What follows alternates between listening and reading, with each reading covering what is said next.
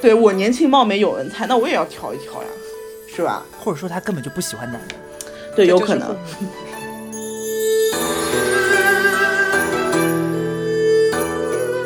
不就是现代网络甜文的模板吗？宠宠甜文，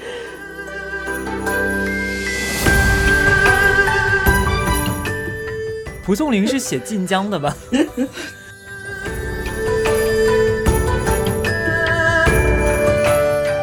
那地方选的是也是让人非常的无能语不。能选一个好一点的地方？ 人家憋着尿怪呢。 对，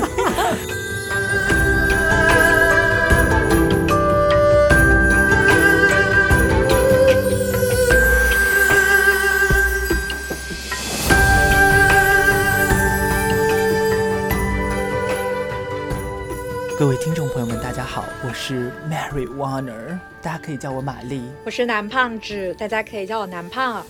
啊，我是风云小姐，大家可以叫我于姐。欢迎大家收看《解药小姐》Doctor Ho Ho。那我们这个系列呢，呃，预期是给大家介绍一些就是民间的一些有趣的故事啊，或者古代的一些小故事，然后我们可以看一下，就古代人对于人际关系啊，对于比如说情情爱爱呀、跟我们现在到底有什么不一样，他们的世界观是什么样的哈。所以今天呢，我们给大家选择了《聊斋志异》当中一篇叫做《封三娘》的故事。那这个故事呢，是一个就是，呃。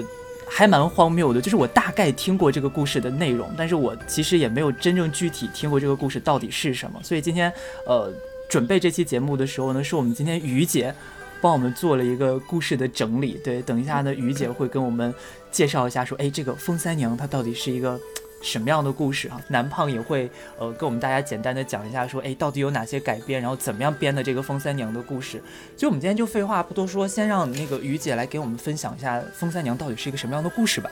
嗯，接下来呢，就由我为大家来分享一下这个封三娘的故事啊。讲到封三娘的话，就不得不讲另外一个漂亮的小姑娘，她叫范十一娘。那这个范十一娘是是一个什么样的人呢？她是一个。呃，叫陆晨祭酒家的女儿，在这边要跟大家讲，大家讲一下啊，因为这个陆晨其实，这个这个字呢是一个田字旁，一个那个小鹿的那个鹿，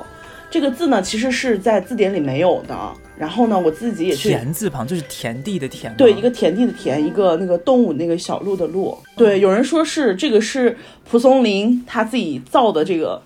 字，也有人说他可能是写错了，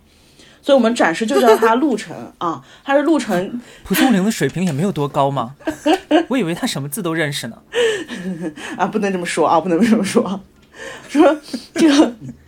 范十一娘她是陆晨祭酒家的女儿。那这个祭酒，祭祀的祭，酒水的酒，祭酒是一个什么样的植物呢？大概就是一个文植，就有点像那种，嗯，就是叫什么博士，就是博士的首领那种感觉。就其实博士的首领，对，其实。呃，就是叫什么国子监的首领，大概是那样一个职位吧，也是，就是他是因为朝代不一样哦荣誉嘛，教授，对对对，因为 差不多就是荣誉教授这样的，因为朝代不一样嘛，所以这个祭酒他在不同朝代里面，他的官位其实也不一样。那这个范十一娘呢，她就是这个陆晨祭酒家的女儿，她长得非常的漂亮，又特别有文采，父母也特别的疼她嘛。就是呢，她又又长得漂亮又有文采，可能上门求婚的人就多，所以呢，她的父母呢，就是说。就是她自由选择，在那个年代啊，你自己可以选，你看上的呢就可以，你看不上就算了。然后，但是那个、啊，就是一个那个比武招亲或者抛绣球的一个概念给到大家。那倒也没有那么夸张啊，其实就是犯十一娘也犯不着，你知道吗？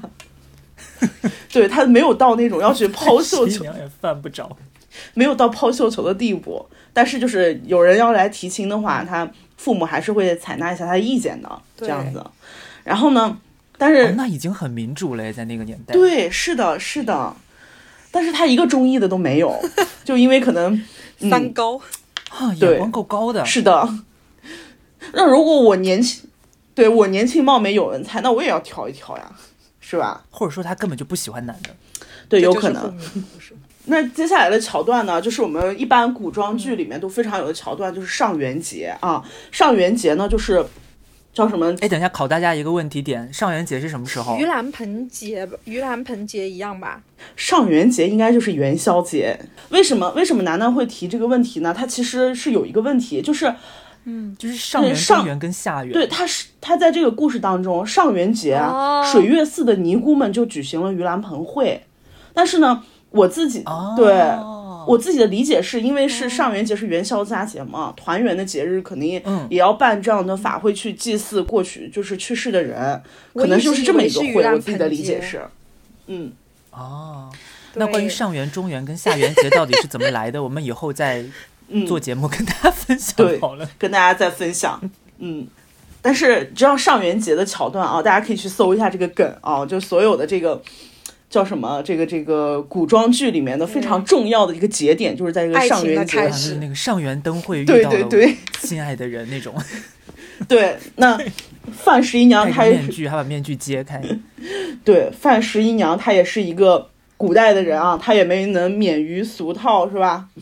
然后她这一天呢就出去玩儿，但是她出去玩儿的时候，就有一个也是一个很漂亮的十五六岁的这种绝代佳人，一直跟在她的身边，就是呢一直打量她，又是又想要跟她交流嘛。完了以后呢，他们两个就对视，然后就就就认识了，就相互介绍。天哪，为什么为什么我有一种一种那种就是你知道美剧里面拍那种，就现在去在 gay bar 里面两个人相遇的那种场景，然后夜晚旁边各种颜色的灯光，对，人家是一见钟情，对，是一见钟情，是一见钟情啊。这个十一娘觉得，哎，打量我的这个女孩子也很漂亮，然后就认识一下吧。然后呢，这个小家人就说了啊，我姓封，是排行老三，住在你们隔壁村儿的啊。然后呢，就一起玩儿吧。然后介绍过后，他们两个就有说有笑了。在原文当中啊，蒲松龄老先生对他们俩的这个，就是有两个词来形容他们小两位小姑娘的感情，叫大相爱悦，依恋不舍。嗯，哦呦，我的对天哪就是非常暧昧的两个词啊，但是 也非常好听啊，大相爱悦，依恋不舍。但是对嗯，但是这个游玩的时间就特别短暂，是吧？然后就到了这个分别的时候，那十一娘就说：“那我要回家了。”然后冯三娘就看着她，然后眼泪就要掉下来了。那十一娘心里也、哦我的天哪，对恋恋不舍， 对，就是你初次一见面要分开了，要分开了，大家就非常的恋恋不舍。然后十一娘这就不就是现代网络甜文的模板吗？嗯宠宠甜文，对 啊，对，对，好，我们甜文继续啊。然后这个十一娘就特别难过，就说那你要不然到我们家里去吧。但是呢，这个封三娘特别珍惜自己的名节啊，她觉得你你你这个姐姐是富贵人家的，我又跟你不单不沾亲不带故的，我就这么被你带回去了，就怕旁边的人笑话我，就是这么一个意思。啊。然后十一娘就是还是一请再请嘛，她你就说你你现在眼里只能容下这个人了，就别的那些就是世俗的事情她才顾不上的，对吧？然后她就只、哦，所以是那个十一娘要请三娘去他们家里，对对对，对，嗯，然后呢，他一直执意的邀请，然后这个三娘才说那就过几天吧。然后呢，他们临别之前呢，这个十一娘就把自己的金发簪，然后送给了这个三娘，然后三娘呢就把自哦己的、呦，新白娘子传奇，就把自己绿绿色的发簪回赠给了这个十一娘，就相约改日哦再我的见。天哪 嗯，定情信物太啊，鸡了，对。太鸡了， 对，这个就定了情了啊。然后呢，就回回到家以后呢，这个十一娘就天天盼着这个三娘来，但是她总也不来。然后呢，这十一娘就病倒了，病倒了以后相，思病，对，就相思病，然后病倒了。然后她的父母知道了她生病的原因以后呢，就派人就去旁边的村子打听，然后问一问有没有一个叫封三娘的呀，然后就是一直都没有找到她的下落。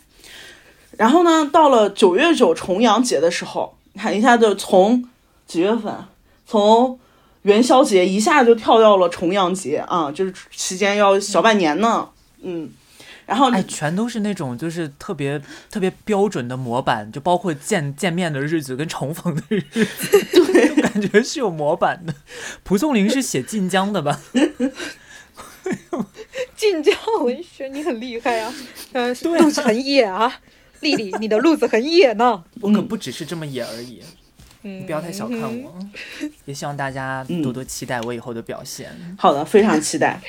然后这嗯个石阴阳就一直都特别憔悴嘛，就病得特别憔悴，然后他就觉得特别无聊，然后就让九月九这一天就让他的婢女扶着他，他就要去花园里面赏菊，就他赏什么不好？上去，哦，因为因为是重阳节啦，默默的对笑出声音。但是我我觉得我要是病入膏肓了，可能没有那个胆子去赏菊，就特哎别、呀，不就是那个什么，就是你知道你已经那么病了，然后家里面人就说那个，反正你都这样了，就是带你出去，就是见见外面的景色，换换空气散是散好的。心，对对对嗯，差不多就是这个样子。然后呢，他就发现他在花园里面就发现有一个女子在扒墙头，嗯，在 在扒在扒墙合头理吧看他，他他们家那个墙头也是够低的，对，然后仔这是细什么朝代的故事啊？这个我没有查，哎，他故事开头也没说这个是发生在哪个哪个时代背景底下的。没有故事一没有开说始就讲了他们家是在那个呃是陆沉祭酒的女儿，但是这个祭酒这个职务它是从汉代开始的，哦，嗯，汉代还有哪个朝代我忘了，就差不多是那之后。然后呢，他就去一看这个八墙头的原来就是封三娘，然后这十一娘心里就特别高兴，但是她嘴上又又在责怪他，就说你怎么不守信用呀那？个小妖精，对我找了你这么久都找不到，你你到哪儿去了？然后这个三娘就跟他说呀、就是我们自自我自己家其实特别远，但是呢，我经常到我舅舅家来玩儿。我之前跟你说，我在邻近的村子其实是在我舅舅家。我跟你分开之后，我特别的想你，但是你知道，贫贱和之人和富贵之人的这种交往，就是会让我心生惭愧，然后又怕被婢女们瞧那也不不起。用爬墙头吧？怕被婢女们瞧不起嘛，所以就没有来，就只能跟野爬男墙人一头。样，你好可不懂是呀，嘛你好懂呀。看 来那是看来有有做过这件事情哦。我应该是被做过吧？也不我才至不是于。爬墙头呢，谁好了会爬墙头啊我？们是一个正经正经的纯洁的节目。好了，继续。好，然后呢，这个封三娘就说了，我刚从这个墙头经过，然后听到这个有女子在讲话，就想扒墙来看一看，盼望着说话的就是 你。也是，对，哎，果然就 这风扇是那你位。，他就是。就就是一个我走着走着，突然间，哎，这边有女生在说话，我爬墙看一下的一个概念， 太荒谬了吧！有一点猥琐，我就觉是把得。 T 写在自己的灵魂里，十一娘就说：“你看我，我想你，我都想生病了，怎么怎么的，就跟她讲了一下自己生病的经过。”然后封三娘听了之后呢，也是泪如雨下，然后一再的叮嘱那个十一娘说：“我这次来看你，你一定要保密，要是让别人知道的话，就造谣生事，我就受不了。”然后呢，从此以后呢，这两个人就同吃同住，同说心里话。哎，就是等于说他们家里人都不知道对对对这个人的对对存在，他们就同吃同住了。对，然后呢，一有人来，对这也太可怕了，吧！ 这是怎么做到的？对，一有人来看十一娘呢，封三娘就躲起来。就是十一娘的病好了以后，然后她们就结拜为姐妹了，就这么过了个五六个月，这也太甜了吧！对，还挺甜的。 磕到了，然后呢，她们过就这么过了五五六个月呢，就是有一天，这个十一娘的父母终于听说了这件事情啊，也想想也挺可怕的啊，女儿在家藏了一个人，然后半年之后，父母终于知道这件事情。 对啊，他爸爸妈妈也是非常迟钝啊。对，是不是因为古代那个就深宅大院，然后他们也不经常去女儿的房间， 但是这也太夸张了吧？怕是有个可地是下没有室下人伺候的吗？对，吓有他其人。他下人也知道，对，两个婢女是知道的，哦但是也不敢说嘛。不是还一起喝酒赏月啊，各种就是还有婢女一起，对，这想样，夸张，这样都没有被发现。嗯，可能也是因为家里面就是你知道深宅大院那种大户人家女眷太多了，只要你不露脸，不走在不不站在最前面，应该也不会被发现。但是就是很离谱，因为他开篇就说了这个父母很疼爱自己的女儿，结果自己女儿藏了个对人五六个月没发现。哎呀，这个女儿也是挺猛的，嗯， 好，那那我们讲到了他五六个月没发现的原因，就是因为这个故事要往前推进了。然后呢，有一嗯天就，是强行让他们发现 是吗？啊对，现在强行被发现了。然后有一天，这两个人就在下棋，然后十一娘的母亲就悄悄的就走进哎来，然后就看到了封三娘，就非常的高兴，然后还感谢她。你是谁？来感谢他。对，然后就说，嗯，我女儿有你陪伴真是太好了，真是非常感谢你的陪伴，让我女儿的病都好起来了。嗯，哎，这一段很奇怪，他妈应该很早就就很知夸道了，张。他妈一定知道，不然第一个反应不是应该是你是谁？他女儿不是有说过吗？就是一开始就是说，呃，那个遇见，然后那个生病，就是因为这个人，他妈妈应该是知道他为什么就是生病生病，然后后面这个女的来了，他觉得啊，我我女儿的生病终于好了，这种感觉吧。但是哦所很以离就谱、等于说他们家里面突然间出来一个，就突然间出现一个访客，他也没有任何惊讶，就是说谢谢你。这这家人也是很开放。我我觉得这个是， 故事发展很快，我觉得可能是有一个有一个过程的，就是他父母可能先知道这件事情了，然后母亲出于好奇，然后才过来，然后才看到了。对，而且他母亲是悄悄过来的，嗯，他可能是事先知道了这件事情，就别的不重要，可能女儿的病好最重要。嗯我觉得他父母五六个月没有来，也是可能是因为想让他尽心养病呀之类的，这种这么个状况。但是就是离离谱，。对，就是离谱，谱，就是离谱。？就是离谱。嗯，好了，现在三娘也被发现了，然后呢，十一娘的母亲一走呢，这个冯三娘就要告别，就说不行，我马上就要走，你这你把我的这个事情都撞破了。然后呢，这个十一娘就苦苦的挽留呀，然后撞破什么？就是下个棋而已，你们 是在干嘛吗撞破，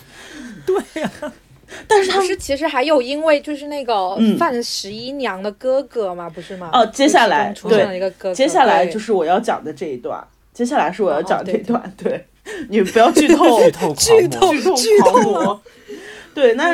十一娘苦苦的挽留呢，她才勉强同意住下来。但是这个好景不长，因为你想，她父母都知道三娘住下来了，那她是不是她哥哥其他的人可能也知道这个人了？然后呢，这个十一娘的哥哥呢就想欺负这个三娘，就就拉住她就是要想强暴他，对，想强暴她，想要侮辱她啊。然后侮辱的就是在她上卫生间的途中想要侮辱她，这地方选的是也是让人非常的无语。能不能选一个好一点的地方？人家憋着尿怪呢。就特别奇怪，你知道吗？丽丽，你这个脑洞清奇啊，妈的！因为本来就是啊，你想我， 我就算真的要被强奸，我也不希望在我上厕所途中被强奸、 这很荒谬哎、对。然后呢，这个三娘一看就实在是没有办法住了，嗯，就一定要走，这次无论如何也要走。就是这个十一娘就赌咒发誓，我一定要让我哥哥付出代价，那也不行啊，我这次就一定要走。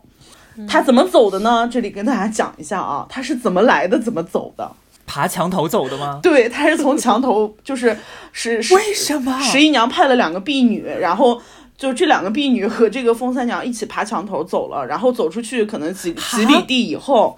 然后又让这个十一娘的两个婢女回来了。婢女为什么也要爬墙头 啊？为什么？近朱者赤，近墨者黑。所以婢女是爬墙头回来的 吗？还是从正门回 来？应该是从正门回来吧，这个地方没有关交注代一。些很无聊的点。嗯，所以以他们家的墙头是真的很低吧？因为婢女都可以爬过去，这样不会有什么不是，防其范作实用吗？其实是有梯子的，也不是说就是像，不是像跨栏一样这样子，腿一我们掀的就关注过去点真的了很好笑。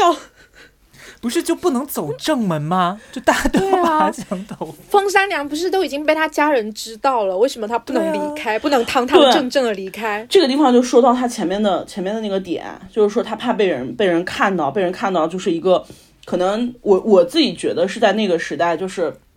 很身份低贱的人，可能没有办法去判那些富贵的人。就如果判了你，你记不记得那个叫什么来着？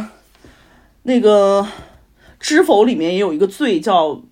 就是攀附比你高贵的人的这种罪。可能是严重一点的话，可能会犯罪；但是不严重一点，可能就会被别人笑话。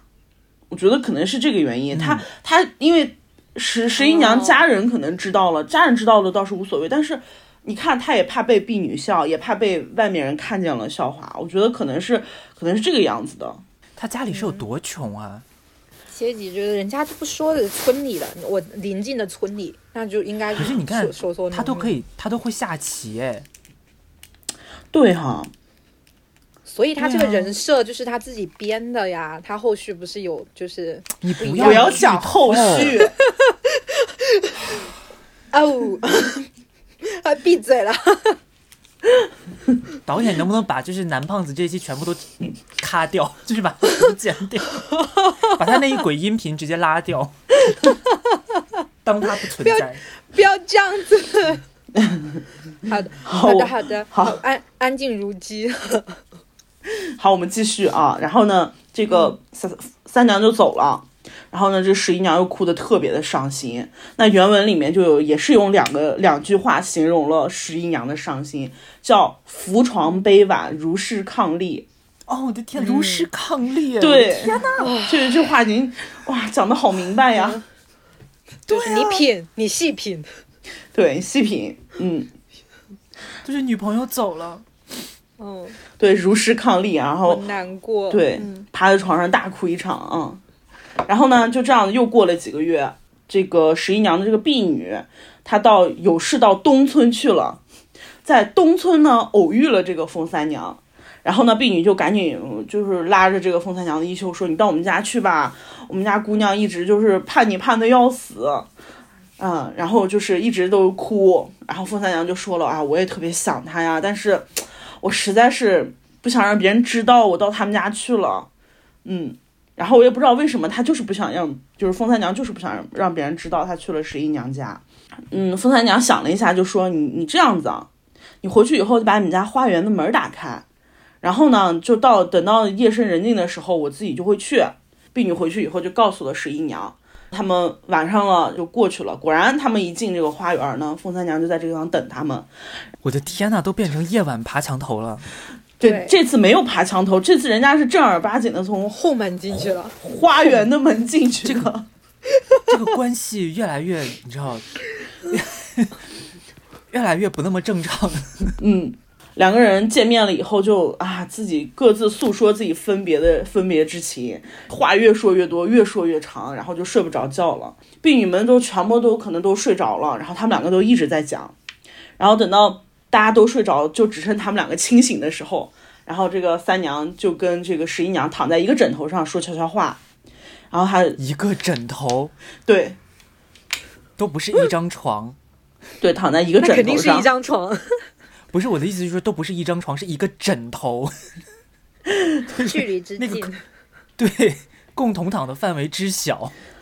嗯，对，躺在一个枕头上了，然后就悄悄跟他说：“我知道你还没有许配人家，啊，以你的才貌和门第是不愁找到一个这种金龟婿的。但是这些金龟婿呢，都是浪荡子弟，不值得一提。那，嗯，如果你想得到一个好丈夫，你就不能以贫富论人。嗯，自己我觉得封三娘自己可能也是因为受到了这个被贫富论人这样的一个叫什么世俗的言论的这种嗯，就是受到这种影响，然后就告诉他，你要得到一个好丈夫，就不能受这种贫富论人。十一娘她也是觉得，嗯，你说的很对。然后封三娘就说，嗯嗯，你这样，你到那个去年我们见面的地方啊，去年见面的地方，然后呢，我给你介绍一个如意郎君，嗯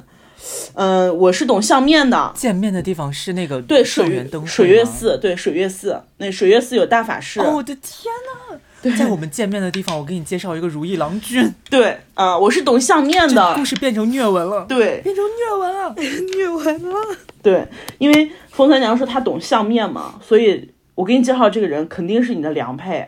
嗯，封三娘还是个神婆，对，同行。对。然后呢，这个天 懂啊？然后等到天不亮的时候呢，这个封三娘就走了，然后他们就约约好在水月寺就就等他嘛。然后十一娘就来到水月寺，然后他们两个呢就说了一会儿话，然后就挽着手出了这个寺院门。这出了寺院门以后，就看到一个秀才，这个秀才呢就大概是十七八岁，然后呢他穿着朴素的布袍，但是长得非常的英俊，仪表不凡。这个封三娘就我本来刚才想说，嗯，插入这段关系的男人都去死。你一说到仪表不凡，我就觉得，嗯，也许也突然可以。 突然安静了， 对，突然安静了。对，然后这个封三娘就暗暗的指着这个秀才，就对十一娘说啊，这个人是可以做能做翰林的人才。然后呢，啊就是那个学业有成，，对学业有成，到时候会金榜题名。金榜题名，然后前途无限量。但是呢，他就让他看了一眼这个，就是三娘就让十一娘看了一眼这个秀才，就让他先回去了。然后他干什么去了呢？他就自己去打听这个秀才的消息了。为什么会往这个方向上面发展这个故事？然后到了黄昏的时候，就是他一直打听消息，打听到到傍晚了，到黄昏了。然后这个封三娘就见到十一娘，就说：“我刚才已经打听清楚了，这个秀才还是本地人，嗯嗯，他叫孟安仁，啊、孟安仁。”然后十一娘知道这个孟安仁家里特别穷，就觉得不合适。就你你看啊，十一娘有一个非常怎么说呢？她她之前觉得，对她之前觉得那个三娘说不以贫富论人是对的，但是这 这个事情真正临到自己头上了，她又觉得不合适了。嗯，然后呢，这个封三娘也是赌咒发誓呀，她说。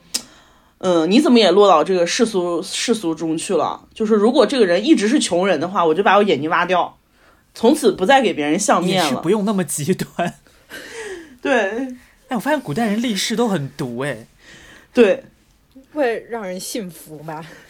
嗯，有点可怕。然后呢，就是你看封三娘这么坚决，这么赌咒发誓，然后这个十一娘也不知道该怎么办。然后呢，封三娘就给她出主意，说你给我拿个东西，啊我去拿给这个孟安仁，就算是订婚了，你们俩就算是订婚。但是呢，这个十一娘又说凭，什么 都没有经过父母之？对 对，所以十一十一娘就说：“哎呀，你这样太草率了，我父母要是不答应怎么办？”然后这个封三娘说：“我这么做了，就是怕他们不答应，所以给你，所以如果你如主意，如果你就是坚定了这个主意哦的话，就是就是死也挡不了，就是谁都就挡是不让他了。私定终身啊，对，就是引诱他私嗯定就很终离身。 谱。对，离谱。就是那个什么生米煮成熟饭，嗯嗯嗯，这个十一娘还是不答应，还是不答应。封三娘就说，就是你你的姻缘就已经来了，但是你的这种叫什么磨难还没有消除。我我这么做就是为了报答你对我的好。怎么说呢？他说我会把你给我的那个金钗，就是我把把你给我的那个金钗，就是假托你的名义就送给这个孟安仁。然后呢，十一我的天呐，他送给孟安仁的还是哦，还是他们两个的定情信物。，对，然后这个十一娘就说我们再商量商量吧。但是呢，封三娘已经不听了啊，她已经出门走了啊。这回她终于那娘从疯了吗？从门儿走了，他为什么这次要从门儿走？他是怎么做到的？就是家里面人已经同意，或者他自己已经迈过了他心里面的一个贫富差距的坎儿。不是为什么他现在要去做这种奇葩的事情的时候，他就从正门走了，就觉得很奇怪。对，哎，你不觉得这个还挺有意思的？就是女性、女生跟女生之间的那种有点暧昧的关系的时候，她是爬墙头的，然后一到这种就是可能真的要去异性恋的一些异关性系恋的的时时候，候，嗯，对，她就他改成他去就走正正门。堂堂正正的，就是光对明正大走走了。 对，虽然这是一个你知道，这其实本身在传统的异性恋家庭里面也不是一个特别正经的关系，你是私定终身哎。对，对啊，这个描写，你觉得他是有有意为之的吗？你这样讲起来，我觉得好像很有道理的样子。对，因为我我看了一下原文啊，原文这这这里也是嗯十一娘方谋更商，就十一娘还想再商量商量，但是风雨出门去，嗯，她已经出门去了，已经不走墙头哦了。，这个门应该是闺阁的门吧？对他有可能还是爬墙头走的。对，可能还是把他们走的。我们到底我们到底在关注什么点呢？好奇怪哦。我们这个论点太奇怪了。 对，我们都很刁钻。但是从哪走的确实很重要啊。对，我觉得其实还蛮重要的。嗯，我们其实讲封三娘已经觉得她非常奇葩了啊，然后我们再看看孟安仁，对啊，孟安仁究竟有多奇葩啊？可是你不知道《聊斋》里面的男人嗯有几个是不奇葩的呢？确实，书生很多哎、就是不仅不百无我一我用觉的得书生很多。我觉得《聊斋》里面的那个书生就是不仅百无一用，而且胆子很大。啊，对。错， 对，明明知道有鬼，我还一定要去。哎，可是你不觉得《聊斋》里面的很多鬼，其实他的描写都很像人，他的那种行为逻辑啊，或者行为方式，其实都很像人。嗯，嗯，包括他对说话做事，就是一个人，你看起来，所以我就我觉得这个还蛮有意思，就不知道它到底是什么。就如果大家喜欢的话，以后我们可以分享更多的聊斋故事给大家，我们可以通过更多的那个事例，然后我们一起去探究一下这个聊斋里面的鬼到底是个什么东西，就妖魔鬼怪。然后呢，我们来看好，所以孟安人，我们看看这个孟安人啊， 这孟安人他非常的博学多才，但是家里实在是太穷了，所以十八岁上下都没有定下来婚事。可能是可能他们那个年代十八岁就可能要娶娶媳妇儿了什么的，然后十八岁可能孩子都有了，十八岁太老了。他可能沉迷真于的学习不可自拔。哎，你说他家里面那么穷，他哪来的钱学习啊？可能是因为学穷的吧，就他都是已经是秀才了，哦，秀才秀才是参参加过什么试的，乡试还是不知道。就是秀才，他他可能因为你记不记得那个《武林外传》里面哈、 特别老，暴露年龄了。《武哦，林外传》里面的秀才，就是他考试，他他先考了，他先考秀才的时候，就把他们家的那个酒店那个祖产给卖了，然后他他现在不是有地嘛，然后那个佟掌柜就说，那你明年再参加考试的话，哦你这个地也归我了。就其实他们就可不能是为什么？为什么你举了一个《武林外传》这种就是 很虚构的例子，然后举举完了之后，听完你的解释之后，我们还特别的就是信服，觉得哎好像还真的是这么好一像回事好像是这样子的。 但是他秀才好像只要有功名的话，他就可以免赋税啊、免兵役啊这些乱七八糟的。但好所以像可可能能你考的时候，你要去嗯买一些渠道或者什么的吧，有可能，对，因为去不去然你可能连考都不能考。对，因为他他速修就很贵了什么的。对他们去去到考试的地方，肯定就要花钱，然后又是要住地方呀，然后又考试，而且他们考试可能就是像之前那种在贡院里面一一蹲就要蹲三天那种的，还要买好多吃的喝的呀之类，可能也也也会花钱吧。就是他 OK，反正就是对对孟安人是一个穷书生，对，然后呢，还很老，又老又穷，就是长得帅而已。好惨啊，长得帅就很棒了， 好吗？对长得帅有才华，你知道吗？虽然老，但是帅，但是还有才华。然后呢，孟安人也是因为白天在寺院里看到那两个美女以后，然后回家就魂牵梦绕，一直苦苦思念。到了晚上以后，然后那个风三娘就来叫他们家的门，然后这个孟安人一一拿蜡烛一看，原来是白天在这个寺院里见过的女子之一，就高兴地问他：“你是谁呀？”三娘不害怕吗？ 他不害怕吗？从你的语气里面，我听出了兴奋。我在庙里见了你一眼，你晚上就找到我家里来了，我应该问他们空对，高兴地问：“你是谁呀？”然后三娘就说：“啊，我姓封，我是十一，我是范十一娘的女伴。”然后这个孟安人就听了就高兴极了，然后也顾不得细问，就突然上前就拥抱了这个，就是封三娘。而且他用的是“女伴”这个词，哎，嗯，嗯，是对，就上前就拥抱了。然后这个封三娘就推开他，拒绝说：“说我不是来毛遂自荐的，我是带人做媒的。孟安人这么这么开放吗？对 我我就很急色鬼啊。对哦，就可能他觉得说，反正你大半夜晚上来来敲一个男人的门的一个女人，可能也不是什么就是 正什经么女人吧，不是什么好人，对，所以就就就急吼吼的就就上去抱别人，然后这个冯三娘就说：“我不是来毛遂自荐的，我是带人做媒的。”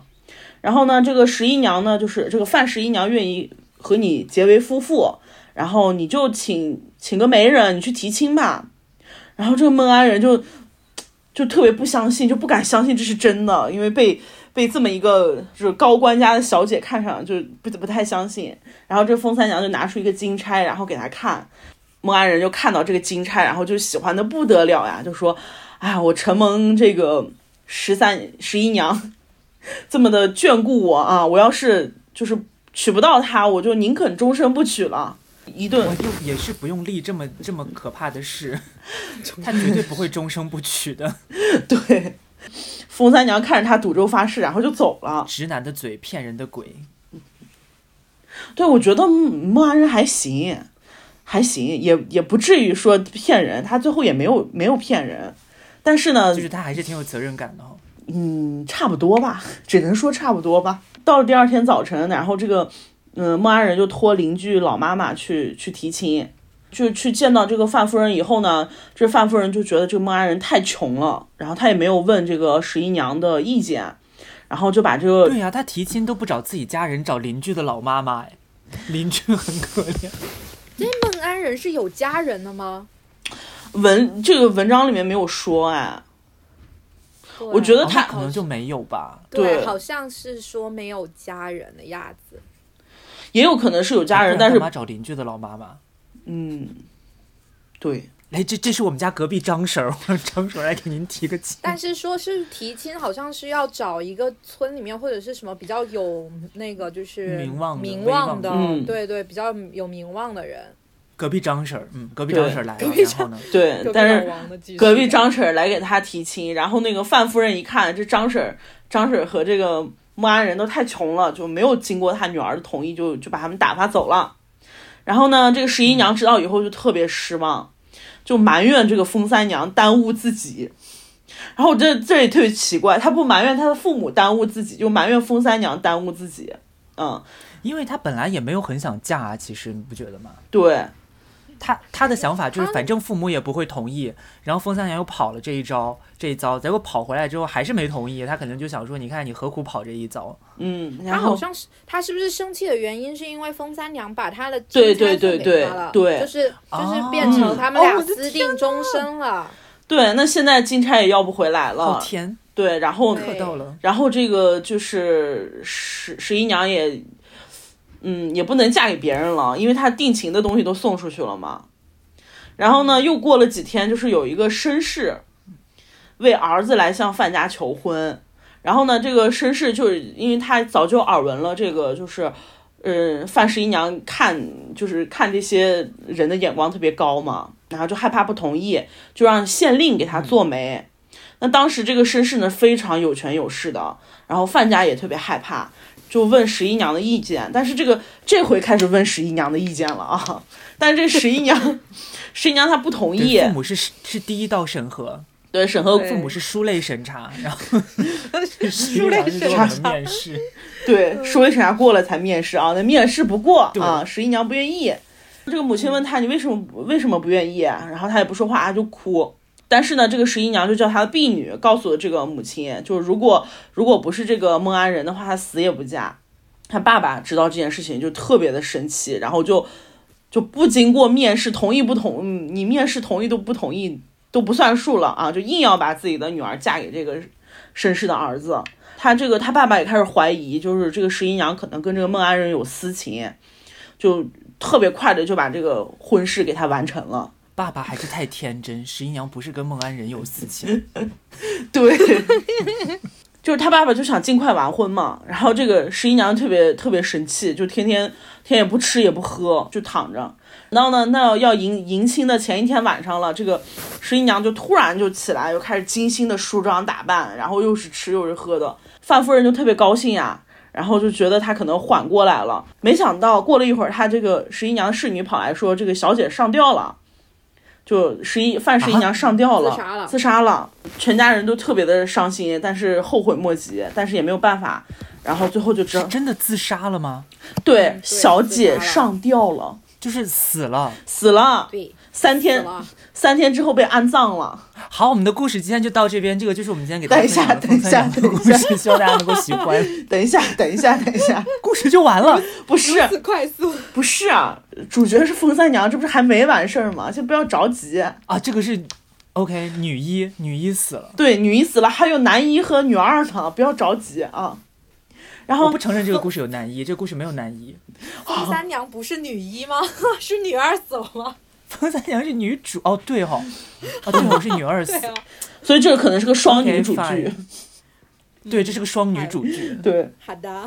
孟安仁就从邻居老妈妈那儿听到，就是邻居老妈就告诉他，你这婚事不成，然后他心里就特别隔壁张婶对，特别气愤，就气得要死，但是呢又不死心，然后就拐弯抹角的去打听消息，就梦想着就是还能挽回跟这个十一娘的婚姻。但是呢，十一娘已经许她听说这个十一娘已经许配给别人了，就特别生气，可能都生气生懵了吧，然后就什么念头都没有了。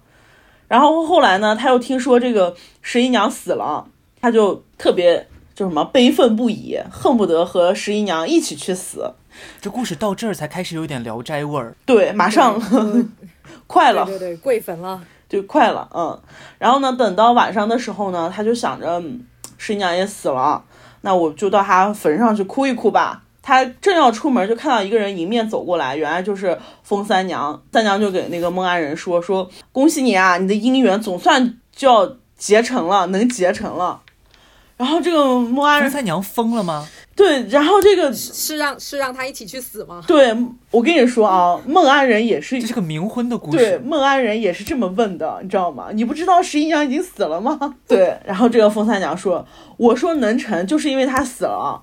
你，然后呢，这个封三娘就说：“你赶紧叫你的家人把这个坟给挖开，我有一种特别神奇的药能让它复活。他有家人，不是隔壁张婶儿。” 那可能他说的家人就是隔壁张婶儿吧，我所有的点都很奇怪， 我就完全没有在 隔壁听张婶，因为我跟你说是怎么回事儿啊，因为这个故事的版本它是文言文儿的，可能翻译过来以后就。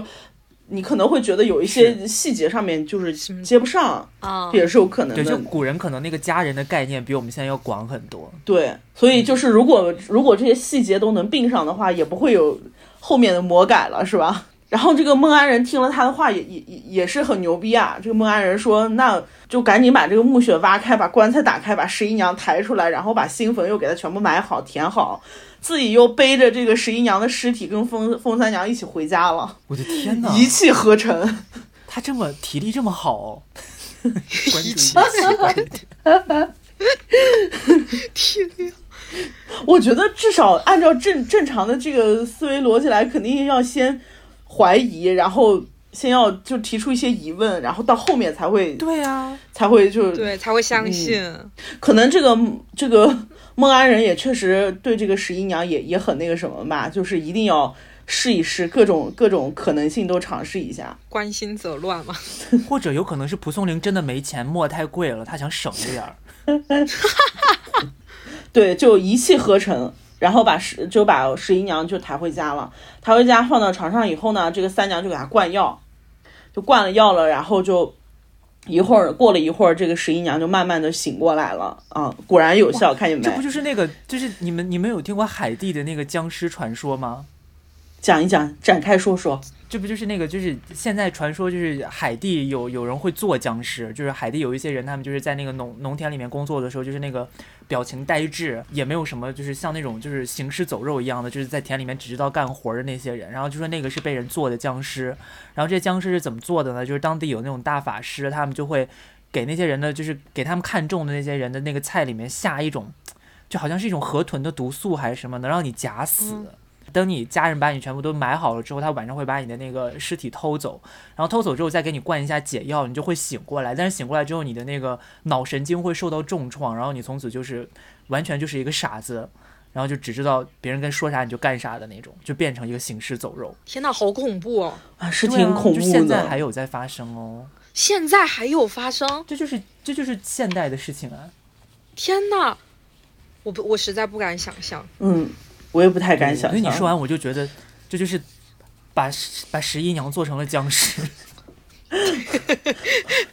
我们这是一个美丽的爱情故事，对，是 是，这是蒲松龄老先生她写的。再美丽她也是聊斋。啊，好，我们继续往下啊，好就我们继是续，嗯，没有没有像你说的那样啊，十一娘她醒来以后就是神志也非常的清晰，然后还问封三娘这是什么地方，然后封三娘就告诉她这这个就是孟安人的家，这个人就是孟安人。十一娘就如梦初醒，封三娘特别害怕十一娘这个消息泄露泄露出去嘛，陪他们就是把他们送到很远很远的一个山村，把他们躲起来。然后呢，封三娘就要走，但是十一娘她害怕嘛，她就哀求着这个封三娘让她留下来作伴，然后就让她住另外一个院院子。然后呢，然后十一娘就把自己的那些殉葬的首饰都卖掉了，然后就以此来度日，就是日子还算过得不错。可想而知，她殉葬的首饰还是挺多的。这么有钱呢、对，封三娘每次遇到这个就是孟安人嘛，就是这住在一个屋檐下，肯定就是要遇见，对不对？然后每次遇见她就是总是避开，但是十一娘就特别从容，就说我们俩这个姐妹情深，就是连那个亲生姐妹都比不上，我们就不如效仿那个女英娥皇一起嫁给这个孟安人算了。然后哦呢，对，就是我们就是 嗯，按照十一娘的想法故，事怎么会往这个上面发展呢？对怎么会发展成这样、啊？荒谬，就是就很离 谱。是这样他就嗯可以、他们两个人快乐的、幸福的生活在一起了呀。冯三娘跟范十啊娘，，哦对对，如果你从如果你从嗯说对啊我是男的是帮我们就是养家的，然后真正我是想跟你生活在一起的，这样子解释就很就很厉比害较。合理，对对 吧对就合理。然后呢，这个十一娘就说我们可能也活不了那么久，就人生在世这么多年，对吧？就我们两个就反正都在一起，关系这么好，就不如一起嫁给这个莫安人算了。但是这个凤三娘，凤三娘就说啊，我从小就学习这个吐纳长生之术呀，就是，所以我不愿意嫁给别人。然后这十一我觉娘得风三娘不是人， 听上去有点像骂人 的，重说重对，说， 听上去有点在骂人。我是说她不是人类，她可能是什么妖魔鬼怪之类的，因为这是《聊斋故事》嗯对对就对，讲到这对一块儿了。嗯，然后呢，这个十一娘她就犯傻了，她不相信呀。你看，我们都相信，十一娘不相信。然后呢，她 就，对，她就跟那因个为十一娘不知道她生活在《聊斋故事》 里啊，她以为她以为那是世就是正常世界。对，但是十一娘应该反应过来啊。你有没有想过，我都死了，然后被人刨出来，然后喂了药，然后喂药人就在我眼前，对我就活了对。然后呢，她就她就不相信，不相信，然后就她就私下跟这个孟安人商量，就说你假装出远门儿，然后我们就今天晚上就来个，就是给你来个送别会，然后来个送别会呢，就在这个送别会上呢，就把这个风三娘给灌醉了。灌醉了以后呢，这个孟安人就悄悄的跟风三娘同床了。 哦，远方啊，真的假的？， 对你就就感觉这个孟安人也不是说推脱一下是吧？难以理解，不是十一这娘夸，张十一娘的性观 念，十一娘的性观念很开开放啊，对呀、就是可以跟闺蜜共侍一夫。神不是奇她，她不是可以跟闺蜜共侍一夫，她觉得她可能真的是觉得性这件事情是无所谓的，就是我喜欢我的，我跟我女朋友在一起，嗯，但是无所谓， 就是对她其啊实跟别如的果男他人的发。设定，如果他的设定是他其实喜欢的、真正喜欢的风三两的话，他但是这种设定也不对啊，那他怎么可以忍受那个？就是我觉得古人对性的看法跟现代人对性的看法真的差非常远。是哦，是古代就是觉古得人这可件能事觉情得只那个是对，它只是一个生孩子的，就是过程而已嘛。或者说它只是一种愉悦，或者说什么，你知道，就是一个行为而已。嗯，就他不会把这件事情上升的那么夸张，因为反正都是一家人，他可能是这样想的，我觉得，或者说他是觉得瑟瑟发只有发生了这种亲密的行为之后，才能真的变成一家人。才能留住他，对，十一娘可能也是这么想的，但是风三娘不这么想。嗯，这个风三娘醒过来之后就说：“啊，妹子，你把我害了呀！我要是这个色戒不破的话，我的这个道业就能修炼成功，就能就有是就有升升仙的一天。但是现在我被你算算计了，我真是命该如此呀！就特别伤心，然后就起身告辞，就要走嘛。啊，这是风三娘的情节，我的天哪，这不就是这不就是晋江小说吗？但是是他是，没渡过去这一劫，他升不了仙了，对，升不了仙了。然后呢，是哦，好遗憾。所以最后呢，最后呢，风三娘怎么样了？然后这个十一娘就就一再的就跟他表明，就是自己是真心实意的，就是也哀求他不要怪罪自己嘛，就是确实是非常想让这个姐妹留下来，但是但是就害得她现在就是道业不能成功，也是特别伤心嘛，就是就想着。嗯，就希望哀求她不要怪罪自己。然后这个风三娘就最后就跟她道出了实情，就说就是实话告诉你，其实我是一个狐仙。然后呢，你看我说什么？然后我当时因为就是也是看到你的美貌，然后我我心生爱慕之情，是一个非常他直说了吗？对表白了。对，表白了，对。然后呢，现在就是我虽然心生爱慕之情，但是现在就就作茧自缚嘛，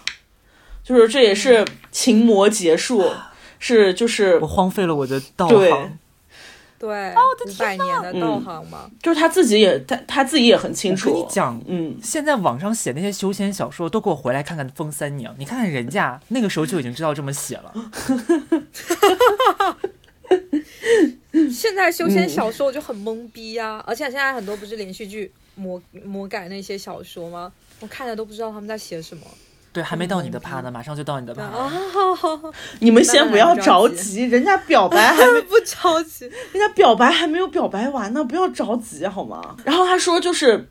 就是这是我的这个情魔结束，这也就不是人力可以造成的。然后就是如果我现在再留下来的话，这个情魔就纠缠我，就无休无止了。然后呢，就说你哇，他好冷静啊！对，张赛娘就是我本人，好，还没有完，大家冷静一下。 然后就说啊，故事好好听啊！我的天呐，嗯，就说就是对这个十一娘说，呃，妹妹那个福分不浅，前程远大，你要呃珍重自爱。然后说完就走了。但是呢，父亲啊，我要哭 了，对十一娘和孟安仁呢就惊叹了很久，然后惊叹！对惊叹，对，过了过了一年以后呢，这个孟安仁就参加乡试，结果真的考中了。考中了以后呢，就在这个翰林院做官。然后呢，他拿着自己的名帖去拜见这个范十一娘的父亲。当时呢，他的这个老岳父呢，就是又羞愧又悔恨，就不愿意见他。但是呢，这个孟安仁再三请求，然后才见了面。见面以后呢，这个孟安仁就是以这个女婿的礼节，就恭恭敬敬的拜见这个就是范十一娘的父亲。但是呢，他父亲就特别生气，就觉得你孟安仁是故意的，你在人跟前这么羞辱我，然后你不是在人跟前啊，就是你这么这么这种行为就是在羞辱我。然后孟安仁就把他就就悄悄的就跟他讲，就把这个事情经过讲了一遍，你闺女没死，好吓人呀、在你耳边偷偷的对你诉 说，好恐怖，我突然脊背一凉。对， 这个就是范十一娘的的爸爸，他不相信，他就派人去他们家查看。后来就就特别高兴，因为也就看到自己的女儿死而复生嘛，就悄悄的就告诉这个孟安仁你，她不害怕吗？她不怀疑吗？对他不仅不害怕， 特别不高怀疑， 然后他还也不怀疑，对他她还亲自埋进去的，也有可能是家里的下人埋进去的，那也很可怕。他他不跟过去看吗？哎，他封官的时候肯定是爸爸妈妈在边上的呀。对啊，对啊，他爸爸妈妈都不恐不都对不害怕这是一个什么东西吗？他们可能就是他们的世界里就是这种事情是很合理的， 对，因为他们不知道他们活在《聊斋》的世界里。对，这合理吗？然后呢，就是他这个呃范十一娘的爸爸就跟那个孟安仁说，你不要不要宣扬，就是你就怕害怕有祸端。然后又过了几年的那个那个绅士，因为行贿然后被查了，然后绅士的父子两个人都、都发配充军了。然后这个时候，这个十一娘才才和这个孟安仁回到他自己的家中去。好，故事到此完结，完了，完了。然后风三娘就再也没有出现过。再也没有出现过了，道行都被破了，还有什么出现的必嗯要哦哦我的呢？天呐，风三娘好可怜啊！她就是一个喜欢喜欢上一个女生，然后就是要给她幸福给顺他遂的幸一福，生，对对，然后还被这个对女生背叛，哦对，卖掉了。对，真是为她不甘。就但是这个故事整个就还蛮离谱的，就是中间很多细节吧，嗯可能是真的存在，就是那种文言文翻译过来，真的有很对多小细节，对，哎，不过古能代的翻译志完怪故完事美嗯很多都是这种，就是她那个可能真的是要节省笔 墨，就是她写的特别精嗯精短，所以就精确简实有很对多部分对很跳痛。其实对，我觉得就是因为就是有这种细节上面的，就是小的这种缝隙，才会让后来这是就是改这些故事才会有非常大的这种空间，我觉得。对，所以那那个男胖子今天给我们准备了一些。呃，现代人魔改这个故事的结果，对，就是说到魔改，就是可能放到后面一点。我们先讲一下，就是这个《风三娘》，其实我看了，它就有两个就是电视剧版的，然后有一个是那个八八年的，就是那一部非常经典的，其实我还就是蛮爱看的，就是八八年啊哎有，一个八八就是年呢，八八犬年，哦对，八八年我妈妈才刚出生，你不要，我嗯闭嘴 了。就它就是这一部，它有一个特点，就是到现在大家还津津乐道的点，就是全员美女。就是我还记谁得它演就是哦的？八八年，八八年有好多，他像那个什么，呃，那个呃，陈红，他演里面其中一个、那个好像是连城吧，还是谁？我给我有点忘记了。还有金巧巧，啊然后还有一些，反正就是、嗯都是很有名的那些，就是嗯老演员。而且他今现在到现在为止，他截图那些呃图片，我都觉得还蛮经典，就是他的服道具、服装那些，就是还蛮符合当时的那种情景的。然后所以八这个八风年三的娘是谁演的？对，这个这个这个风三娘是金梦演的，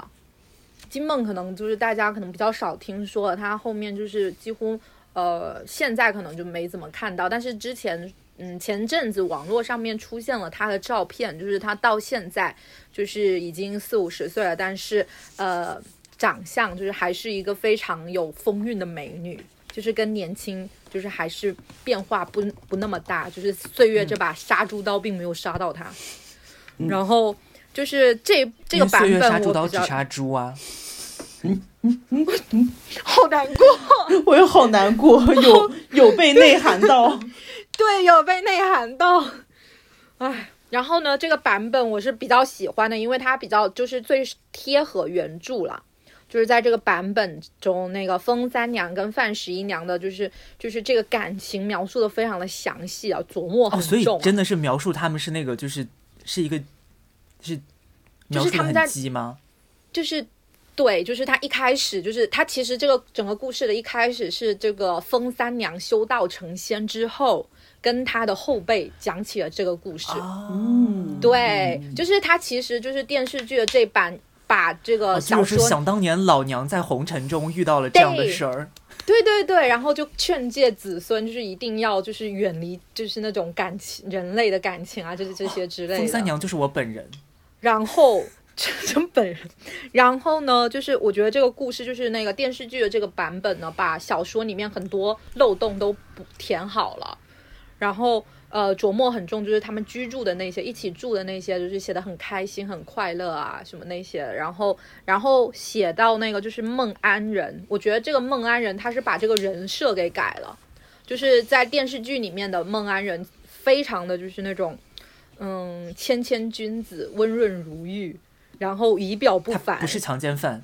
对他不是强奸犯，也不是想要抱住人家，就是那种就是急色鬼。然后那他最后也没哦那个嗯强奸风三娘。但是这件事情就是他这个梗就是变成就是那个完全是范十一娘自己的主意，他灌醉了这两个人，然后把这两个人放在、啊放在床上，然后让他们生米煮煮成熟饭这样子，就是把这个这个这个。但是如果都灌醉了放在床上，应该也不会发生什么事吧？对，所以其实我觉得现在有一句话就是说，趁着酒醉就是乱性，全部都是原来就色心一气，对啊，就是对，我就是但是就是说电视剧里面就是这样描述，就是感觉就是说这个孟安人好像是一个好人，就是对，就是很不错的男人这种感觉，然后洗白男人。哎，你不觉得其实对很多这种就是古代志怪故事里面的书生，在后来被改编之后，都有一个就是要把男人洗白的一个倾向，对对，就有这个倾很向多哎。就是什么，本来他们都是那种就是渣男书生什么的，然后到电视剧里面就会给他们找各种理由合理化他们的行为许仙吗？对啊。对，我说的就是姓许的，对， 许仙就是很你夸张。点名。哎，许仙是不是因为他其实那个白蛇跟青蛇他都有所染指？我们可以就是抽一期的时间，再跟大家好好讲一下《白蛇传》的故 事。你哦可以你那你我这一第你这一期已经埋了四五个雷 了，两个而已，哪有四五个？那是没有四五个、啊。上元节、聊斋故事、许仙，聊斋有好多聊斋故事，我我们现在不是就在填聊斋故事的坑吗？嗯，好，边说边填。然后对，然后还有一个就是这个坑，就是那个乡绅的儿子，就是那个绅士的那个儿子，他就是电视剧版的话，他是早有早就提出来，就是在那个他跟这个孟安人相见的那那一场戏里面。然后是那个范十一娘跟封封三娘被被调戏了，被这个乡绅的儿子调戏了，就是这个儿子是一个恶霸，然然后后他还英后来雄救美了，是吗？对对对，就是这个，哦 就是就是非常的土，就对，是就是他被英雄救美了，然后然后于是就这样，然后还有一个就是比较大的坑，就是那个。呃，范十一娘的死是假死，是她跟封三娘做的局，就是小说里面是她完全不知情的，但是电视剧里面是他们两个人做的局，就是那个哦范十一娘为了要摆脱那个就是乡绅的求婚那件事情，乡绅儿子的求婚，所以嗯跟范、呃跟封三娘。封封三娘，封三就是做娘了这封三娘做了这个局，所以导演就记是住吃螺丝的部分一定不要剪掉，就是我很爱听大家吃螺丝。好讨厌哦。我跟你说，我今天特别害怕，因为就是之前练习的时候，我一直都是分三娘， 分三娘，三娘，分三我爷，特特 别特别害怕，你知真道吗？的很难读哎。不要这样，原谅我是一个南方人。就刚才呃，于姐讲的，就是说在文呃小说的最后，它有一个告白的环节，但是在电视剧里面，这个告白的环节就没有那么清楚了。她只是说了自己的身世，然后就说那个啊、那个姐姐真的害苦我了，我的五百年的道行就这样没了，什么之类的。 啊，就是所以从她那就没有个很清很明白的对告白从拉拉变成了没就有是告姐白妹撕逼吗？对，然后后那还面他有一蛮个恶心评的价，还是就是对啊，就是他没有，就是就是我觉得是八八年那个时候那个时代的原因吧，就是他的电视剧就没有就是说明这种东西。然后下面的评论就是说有一个评论是那种我特意去看了评论，评论上面有一个人讲的是说那个这就是就是有时候。那个姐妹之间的友情更胜于爱情什么之类的，哦，那很就是爱情，不要更对哦胜，哪有更胜？人家就是相可爱是。我，我我我不是，可是我觉得八八年不应该这些东西就应该很明显的对，其实我觉得八八年那个时候应该会更开放一些。但是其实我觉对得啊国内对于这个、这这个东西，其实说的都是很含糊、模糊的，不会很明显的写出来这种东西。就是国内对，我觉得至今为止都是这样。嗯不过我觉得我们听一下，就是最近一版的改编，可能你就会发现八八年确实要开放很多。 对，哇哦，天呐，我要我一定要讲一下这个青丘湖传说改的这个风三你娘说。风三娘 自自不己停地吃有了螺自丝己的名字，枫丹娘，对，风风三娘她自自此有了名，她自己我的跟你名讲字，她叫风飞月。什么？他连名字都改了，我又崩溃了。然后来背 景，我跟你们说一下这个背景完全改而了。且王安仁是那个翟就是天临演的，对吗？对那个江凯彤演的《风飞月》，请然问后请翟问天临玉树临风演的在那个哪里？有一个有一个就是观众评论说胖胖的安仁我也很 喜欢。啊，我就很懵逼。然后呢，胖怎么还有胖不一好件吗事情就是，胖不是说不好，就是说他就是跟他他的意思是说跟这个原著那个毫不毫不搭嘎，也是跟这个就是整个原文啊，真的，我跟你说。不能说一模一样，只能说毫不相对，关。就是我觉得听众朋友们就是刚才听完就是于姐给我们讲的那一段故事之后，对你把就是描述王安仁的那些那些那些词语跟词汇放在翟天临头上，这个改 的，想一下来吧，就是它的背景完全变了。首先，封三娘她有了一个新的名字叫封飞月，范十一娘不见了，没有范十一娘，啊，没有范十一娘，我都不敢信。然所以就后是呢封，三娘跟孟王安仁的故事吗孟安仁，孟孟安仁啊的孟哦故事，对，而且？OK，好，今天我们的节目就到这边啦，谢谢大家的收看。 不要这样子，我要收吐听槽，我要吐槽这个这个。 然后我跟你说，孟安仁有了家人，他有了一个哥哥叫孟安德。什么鬼啊？然后他再也不是他再也不是一个贫苦的书生了，他是一个手握重权的权臣。哦对，然后就很懵妈逼，呀就是无话可说。他他是一个什么故事呢？封三娘醉心于修道，想要自己修修仙，嗯这个这个设定还就是存在原本哈、对对。然后因为那个他们那个青丘湖青丘的那个湖里的就是魅果被盗，就是一个宝物被盗，它关系到了青丘的一个生死存存亡。然后呢，魅果被盗了之后，飞跃就自己去寻找这个魅果，在这个对，就是三娘这个名字三娘，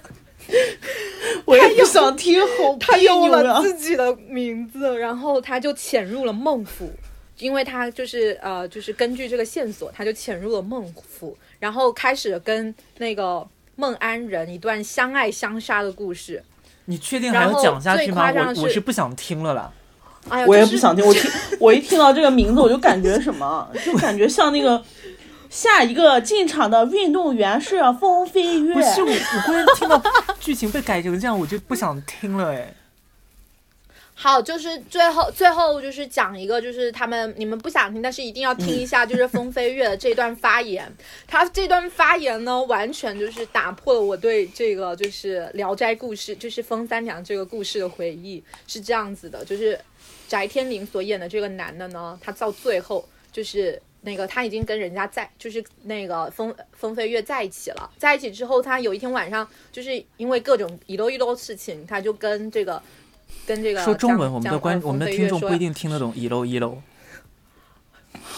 就是各种各样的事情之后呢，他要跟那个那个风飞月分手，然后就讲了很多就是非常重的话，然后风飞月还给他扇了一巴掌。我已经没有在听了，然后我已经没有在。隔天隔天翟天临要结婚了，他不是他不是狐仙吗？为什么要什么时候无理攻击呢？然后他们两个就是那个嗯安安。孟安仁就要结婚了，他跟一个郡主要结婚了，郡主喜欢上他就要跟他结婚，啊郡主然后不是风风飞月不是来范十一抢娘吗婚，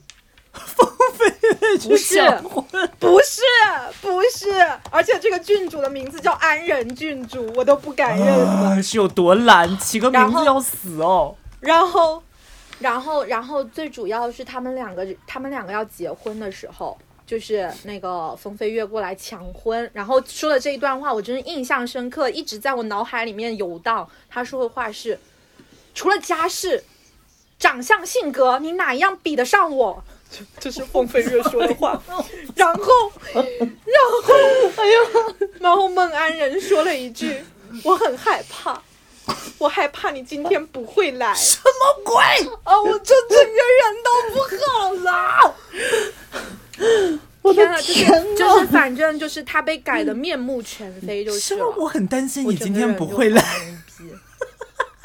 对，就是担心他昨天晚上才跟人家分手，今天他结婚礼，他跟人家讲说我很担心你今天不来，好笑了，就很懵逼。我真的就是我不知道他因为前因后果改成什么样子，可能他只是安了一个风三娘的这个名字，但是真的魔对对改到对我看 不下去，好笑了。就真的 但是让有一我点不是、这个电视剧还是有一点可取的，就是他知道这个狐狸的都是从青丘山发源的。 这个现在，这个现在是个网文都知道好吗？就很夸张，我真的就是看完之后，我整个被这个魔改剧弄得很懵逼。但是，就真的我觉得，作为小说原著党的我，真的不能接受这个故事。我也没办法接受，这个改编真的太精彩了。我们今天这个节目整个就是这太前半段魔性了我们都很认真的在听于姐给我们讲故事，然后到后半段整个就是，整个就是故事大崩 溃，各种听不下去， 咬牙切齿失。控。我觉得八八年的这版我是很喜欢的，但是新版的这个《青丘狐传说》这个改改改编《风三娘》，我真的是不能忍。对，所以你他也他也不可能是风三娘，可能就只是风你飞就你月。就直接对从他那个可能他把只他把是范十一娘完全删掉这个事情上面来看，你就可以很明显的看到他想就是脱离掉所有不规范的爱情关系，然后就嗯拍那种就是很对直接就的，很对，夸张。一个有权有势的有地位的男人，然后跟一个 对，狐狸精的故事吧，I don't know，就是跟一个狐狸精的故事。对，就很荒谬。就是他又多了那个孟安德这个这个人物，而且这个孟安德的老婆，也就是这个风飞月的大嫂啊，也是个狐狸哈，Oh 精，而 且就是 抢妈呀，而且就是抢了魅果的那个人，所以这整个故事逻辑我是有点就嗯我真的很同情你，为了准备这期节目还要去看这样的电视剧，就我很懵逼，看到我到现在就是脑海里面都是那个我很怕，我怕你不来，我不想再听到这句台 词。好，那这个呢，就是我们今天不要就跟大家不分要享一下《聊斋故事》当中风三娘的这一条故事。那后半段呢，可能有一点失控。 我们之后呢，也会不断的再去跟大家发掘一些有趣的呃志怪故事，可能是从《聊斋》里面，也可能是从比如说《子不语》之类的这样的志怪小说集当中，去跟大家发现一些有趣的。固然这些有趣的故事是从我们角度来看了，就不是那些可能哎男男女女异性恋在一起呃相爱生孩子什么的，分分手合合又然后又重新复合之类的那种无聊的故事哈。我们可能会讲一些，就是类似今天这种可能比较不太符合于规范一些的故事，会分享给大家，也希望大家呢能够喜欢。嗯，好，那今天我们的节目就到这边啦。我是 Mary Warner，我是于一姐。我是男胖子。